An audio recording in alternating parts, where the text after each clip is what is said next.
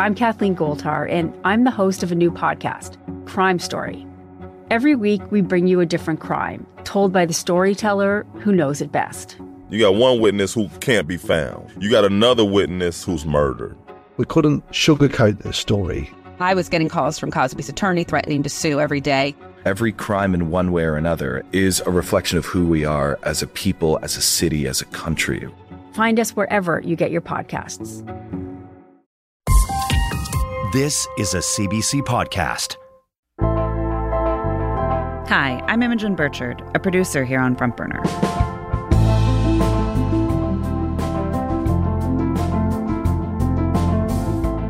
So I was talking to a friend recently, and she told me about this experience she'd just had walking down a major artery in downtown Toronto. She saw this long, long lineup on the street and got curious. Is there some pop up shop here or some super in demand ticket all these people are hoping to get their hands on? But as she got closer, she realized no. This was the line for the local food bank. And the long line wasn't unique to that day or to that particular location. Just last week, Neil Hetherington, the CEO of the Daily Bread Food Bank in Toronto, told me a similar story about a different spot. I uh, I was driving uh, down Avenue Road and I saw a food bank lineup, and um, I was disheartened and I was like, "Wow, that's that's kind of long." And then I got stopped at the light right parallel to it, and I realized it was a lineup like at customs where it actually weaves. It wasn't that one lineup; it was threefold. Um, people had to weave back and forth, and it, I was disheartened uh, prior, and I was uh, I was angry uh, after uh, that. At a time that Canada has near record low levels of unemployment, the Daily Bread Food Bank has hit their own record high. In March, more people showed up at their doors in need than in any other month in the organization's four decade history classically, people will say, That's great, you're serving a lot of people. I see the homeless on the streets of Toronto. Um, that's great that you're you know, providing support to them. Um, and and I would say no no no it's it's actually you know the individual on the, the subway beside you um, and and on the bus beside you who's making use of the food bank and now it's the person across the cubicle from you the situation is similarly dire across the country so I headed out to one of the Daily Bread's large network of food banks across the GTA to find out who's using the service now, what's driving them there, and why the guy in charge of the place isn't just disheartened, he's angry.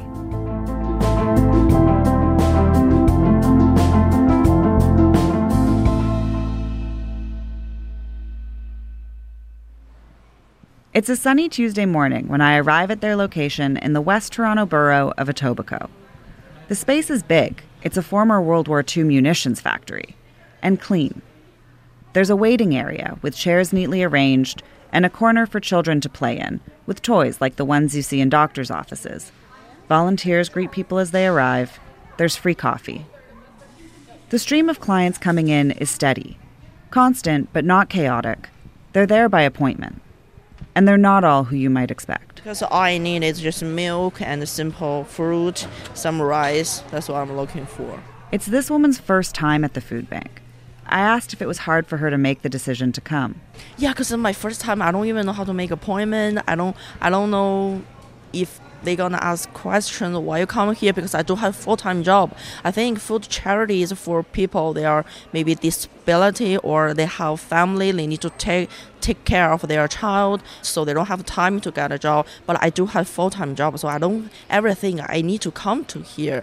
But turns out we do. Over the last 18 months, the number of people at the food bank whose main source of income comes from employment has more than doubled to 35 percent. That means over a third of people coming in have jobs, even full time jobs. I work full time as a marketer. Before the pandemic, I work seven days a week. Like I work full time as a graphic designer from Monday to Friday, and on weekend I work as a cashier. But during the pandemic, the shopping malls closed, so I lost one of the job. And my full time job doesn't earn too much, but I'm not. This woman, she owns her home, a small condo, and that's at least partly why she's here. Mortgage. That's the mortgage and the internet and the phone bill and that's something you can you have to pay for every month.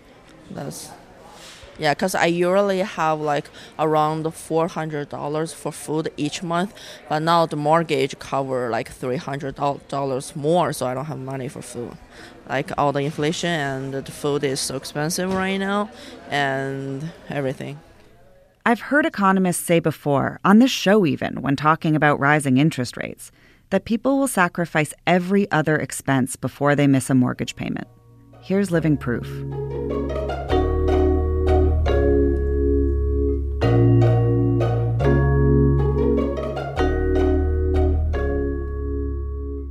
I spoke to other people with mortgages. This guy was a welder until he got into a workplace accident. Right now, I'm actually on uh, long term disability. I don't know if you know too much about that, but the, they pretty much give you it's like 1400 a month.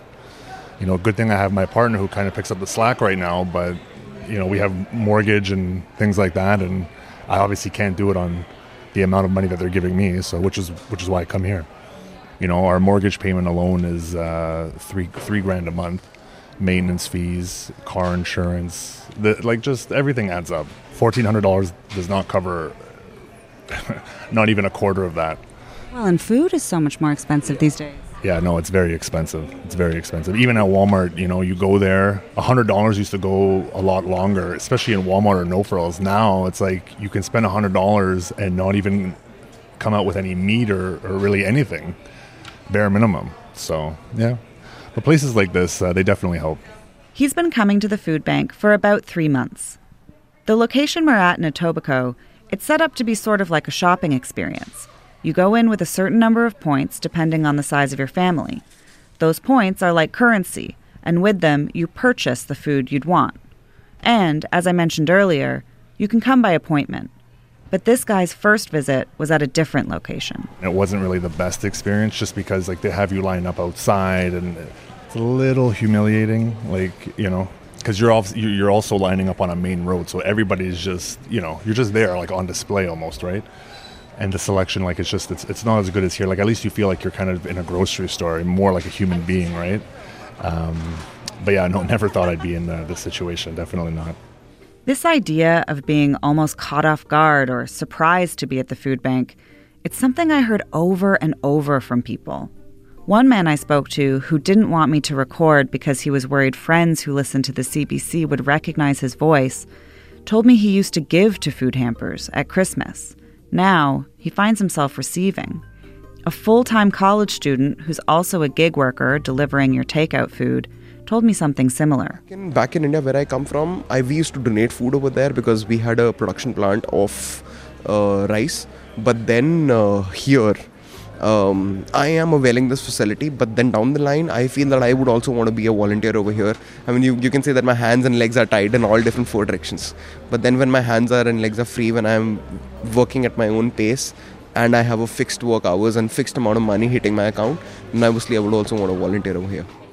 A third person told me they used to be on the other side of food charity.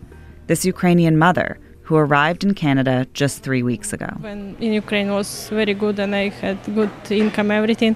So I used to come with my friends who uh, help in food bank and I used to help them also. And I never knew that I will get in such a situation.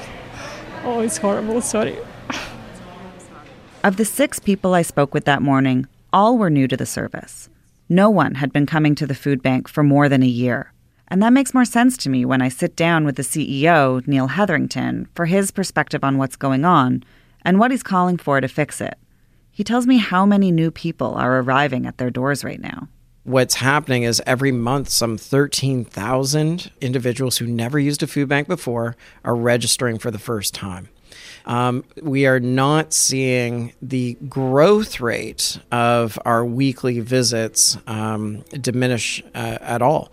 The the uh, the curve is not flattening, and so we are most concerned about how. Uh, this reflects at a time where unemployment is as low as it is.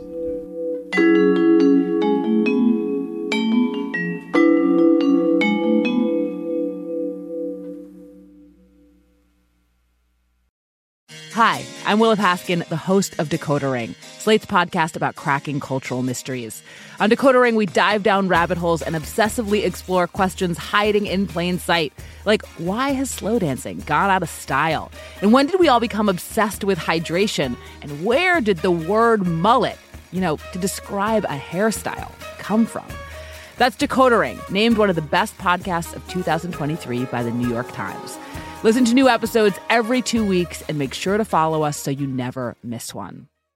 In March, when Canada's unemployment rate was hovering at a near record low of 5%, the Daily Bread Food Bank broke their monthly record with 270,000 client visits, up from 60 to 70,000 pre-pandemic. Uh, there's there's some things that we know uh, why it's happening, and there's there's some that we have to be honest and say we don't understand it. So, on what we know, we know uh, first that there is not uh, enough decent, affordable housing in the city of Toronto or across the, the country.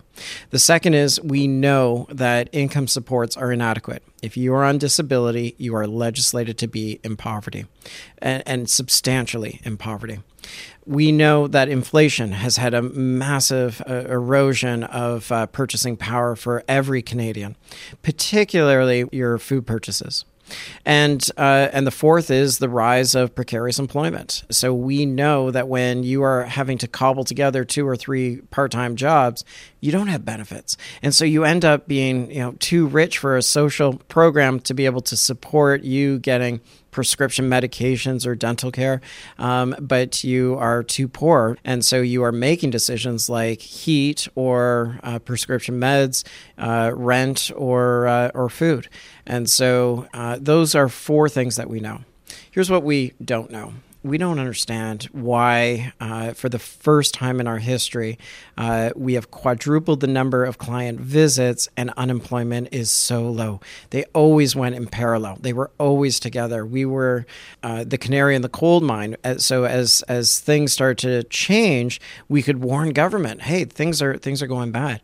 Things are going consequentially bad, and we are raising alarm bells as loudly and as boldly as we can. And uh, and regrettably, uh, we're not seeing policy shifts. We all promised one another that we would build back better and, and we failed on that promise. So we had the acute shock of the of the pandemic. We doubled the number of people who are coming to food banks, and then you have the secondary shock of inflation. We doubled again uh, in terms of the number of client visits, and now you think about every warning sign of a recession, and and you say, here comes the third shock wave. And will uh, the daily bread and will food banks across the country be able to keep up? Can you describe for me a little bit more the new people who are coming, the people you've never seen before? If you're reaching these record heights, who who is making their first visit to the Daily Bread Food Bank now? Uh, the growing segment are by far the fastest growing segment are people with full-time employment. So individuals who they they went to school they went on 50% went on to post-secondary education uh, and their primary source of income is is employment. And so they've done everything right and yet they find themselves having to rely on food charity and not being able to make ends meet you know, I, will I'll tell you a story. I'm not sure you, you'll you'll put this in the, the podcast. I'm not suggesting you do or don't, but um, I was walking the, the line and ended up having a conversation with an individual who talked about their circumstance. They have three children and they are a producer at a major media outlet. And they were um, making you know what we would consider a decent salary you know or used to be a decent salary. But you add in three kids. You add in $2800 or so for for a couple bedroom uh, apartment and suddenly your disposable income is is gone. And so that rate of employed income is not rising anywhere near uh, the pace of inflation. And so they found themselves underwater had to do what they had to do to be able to get uh, the food for their children that is a reflection of, of, of, of, of several broken systems. So that is the growing uh, face of food banks in um, that, uh, that that we're seeing across the country.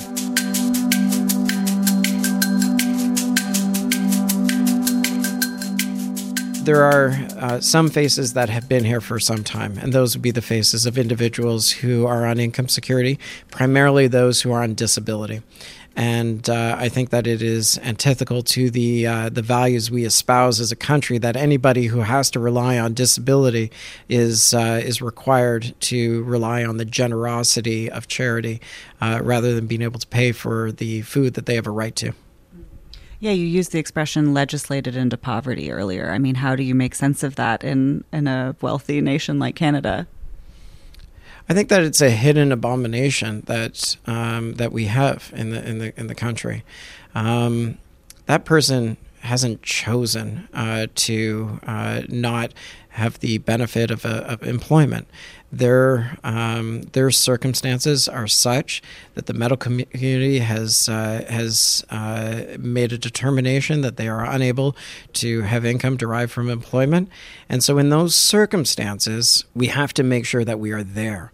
They should have the fulfillment of some basic human rights the the right to housing, the right to food, and right now those rights are being violated. A number of clients I spoke to said that food prices were part of the reason why they were at the food bank that day. It's impossible not to notice how much more expensive groceries have been for a while now. I like there's a pasta sauce that I like, and normally I buy it when it's around two two dollars fifty cents, and it, and I and I saw it uh, for six ninety nine, and um, I mean it's a good pasta sauce, but it's not six ninety nine, and so inflation has been cooling down lately, but food inflation remains stubbornly high, and food banks feel this squeeze on both sides. As you've heard, it means more people are coming in need of their services, but also food banks buy a lot of the food they distribute. We used to spend $1.5 million per year on uh, purchasing food. We spend now up to 1.8 million per month on food. So that and I'm just going to repeat that 1.5 per year to 1.8 per month.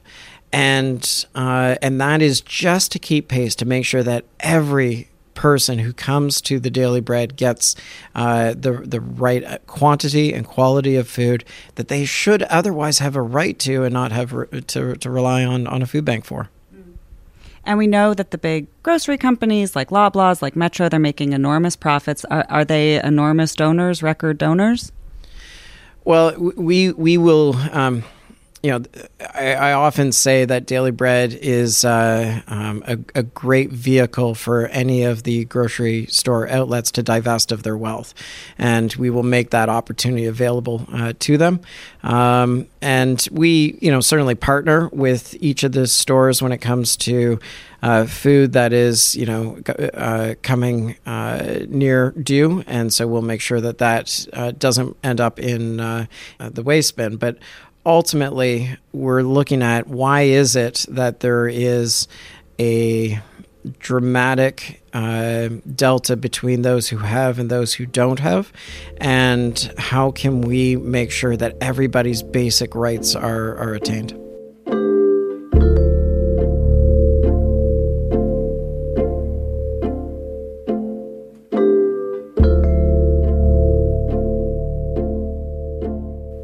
So, so maybe you could talk to me a little bit about the the changes that you're advocating for right now. There's the three big ones. Um, so it's making sure there's affordable housing. Everybody has a right to, to decent affordable housing in this country, and that right is being violated. We want to make sure that everybody has decent income, uh, and and uh, particularly those on fixed incomes, disability, um, uh, seniors. Uh, those are the types of incomes that we want to make sure are adequate uh, for for folks. And the third is um, tackling the the the preposterous reality that we currently have that if you have full time employment or at least the hours of full time employment that you're unable to afford your your your basics. That shouldn't be the the way. Um, we were a whole lot better off in many ways when you know you went off, you got a job, whether it was in manufacturing or working for an advertising firm, and you worked there for a bunch of years. You had benefit, you got a gold watch after 50 years and a pension. Things were things were were fairly decent um, in in that system. That's completely out the window right now. We've got to compete globally, but at the same time, we need to make sure that people are protected from uh, uh, systems that uh, result in them uh, being unable to uh, to attain the basics.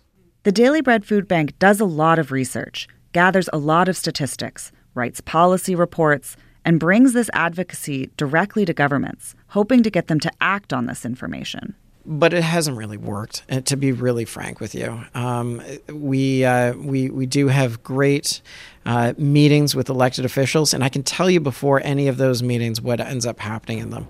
I tell them the stats. I tell them what's happening in their riding or their ward, and uh, and I tell them here are the policy interventions we need. And then they slap me on the back and they say you're doing a good job. They give me some platitude and gratitude, and then they shuffle me off, and and they don't change the systems. So I do think that we we need to to uh, raise our collective voice a little bit louder.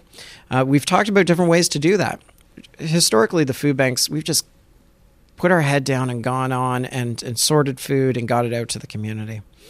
But you know, I've I've I've tossed the idea by the board of directors of maybe we should you know we have 200 food banks in the city of Toronto. Maybe we should shut them down and just distribute food at one location until government policy changes. And that location being City Hall or Queen's Park. And and so if you need food and we serve about 12,000 per day, the 12,000 people would be inconvenienced and they'd have to come to to to Queen's Park to pick up their food. And we would do that every single day, every single day until policy change happens. That's not like us. That's you know we're, we're not that kind of an organization. But at some point, we have to say enough is enough. You know, when you started to tell me that idea about closing down all the locations and just opening one in Queen's Park, I kind of wondered if you were about to say closing them all and showing what would happen if we weren't here. And I wonder if you feel taken advantage of almost as if like that you're always relied on to fill the gaps that legislation isn't filling. We've we well we certainly had conversations. Uh, you know, different staff. You go for a beer. You think, wow, what what about if we closed all the food banks down, and uh, and we just yeah we show them. Uh, and uh, if we do that, we have to be very. Um, we are putting people in the most precarious moments of their life in an even more difficult circumstance. And it could be viewed as uh, using individuals as pawns, and that is not who we are. And so I, we will never do that. Um, that that goes against the values that we have. And one of the values we have is a right to food, and we can't deny that right to food. And uh, we can we can I think, however, um, raise voices more loudly.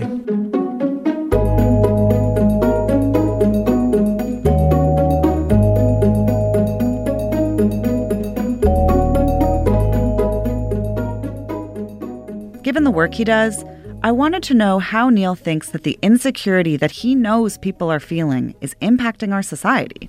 Well, I think you can see that impact in, uh, in the, a sense of heightened anxiety and stress. Um, you can see that people on the street are a little bit short with one another, a little bit more so than before the pandemic. And I think I'm, I do not have data to support this, but I think that some of that has to do with uh, a lack of disposable income, a heightened sense of stress uh, from that. Am I going to be able to make sure that the kids have the, the food that they need uh, for for packing their lunch tomorrow? Type of, of stress. And when you have that, it manifests itself in in other ways. You can see uh, challenges when it comes to uh, concerns around safety on the, the, the, subway, as an example. How does this all boil down into a heightened sense of stress and concern and anxiety?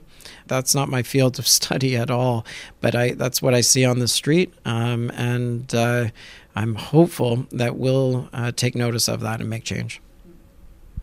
You know, you've talked a few times about what's coming. Um, and I wonder if you could just expand on that a little bit before I let you go. We were in a difficult circumstance before the pandemic. 60,000 client visits per month was problematic for this city. And then we said we're going to build back better. We didn't build back better. We we had another doubling. So we went from 60 to 120 and now 270,000 uh, client visits from primarily in food inflation. That's the direct correlation that we've got there.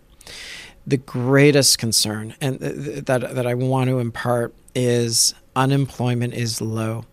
And if we get to a situation where combating inflation through higher interest rates results in uh, a slowing down of the economy and increased unemployment rates, we will be in a state that food banks have never been in before. Well, we're there now, but we will be.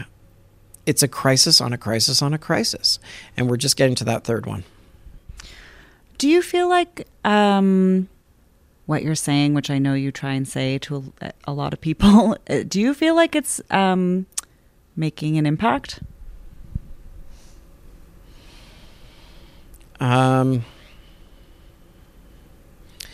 I think that what we say to people, you know, in that those moments where you're you're you're going for a, when I go for a walk with my my dog Charlie, I often think about the fact that I am shocking individuals um, about what the reality is. But if, but being completely honest, I'm very nervous that it is not having an impact. Because if it did have an impact, we would be able to deal with the shocks that we have. So um, that's a little bit disheartening. And so it causes you to reflect upon the strategies that you're deploying in terms of uh, changing policy. I'm a very optimistic guy and I've got hope and I do want to make things better. I am not uh, radical in any stretch of the imagination. It's it's been frustrating. Um, I feel like we have we have done everything we can to um, heads down, feed the need, tell government about what's going on, and I feel like we aren't being listened to through substantive policy change. So, what do you do at that point? Do you just say, all right, well, it is what it is? Um, or do you say, no, we've got to do something more? And so we're still on a path of being able to walk alongside different elected officials, all three levels, all, all different parties. Um, we'll continue to, to work with them, but I, I, I do want to make sure our voices um, not only our voice, but the voice of clients who are having to make use of food banks is heard and acted on. Tonight, the Daily Bread Food Bank is hosting a Toronto mayoral debate. The conversation will focus on the candidates' plans to address the affordability crisis.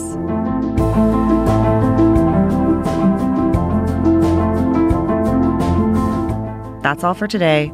Thanks for listening to Front Burner. I'm Imogen Birchard. Alex Panetta will be back hosting tomorrow.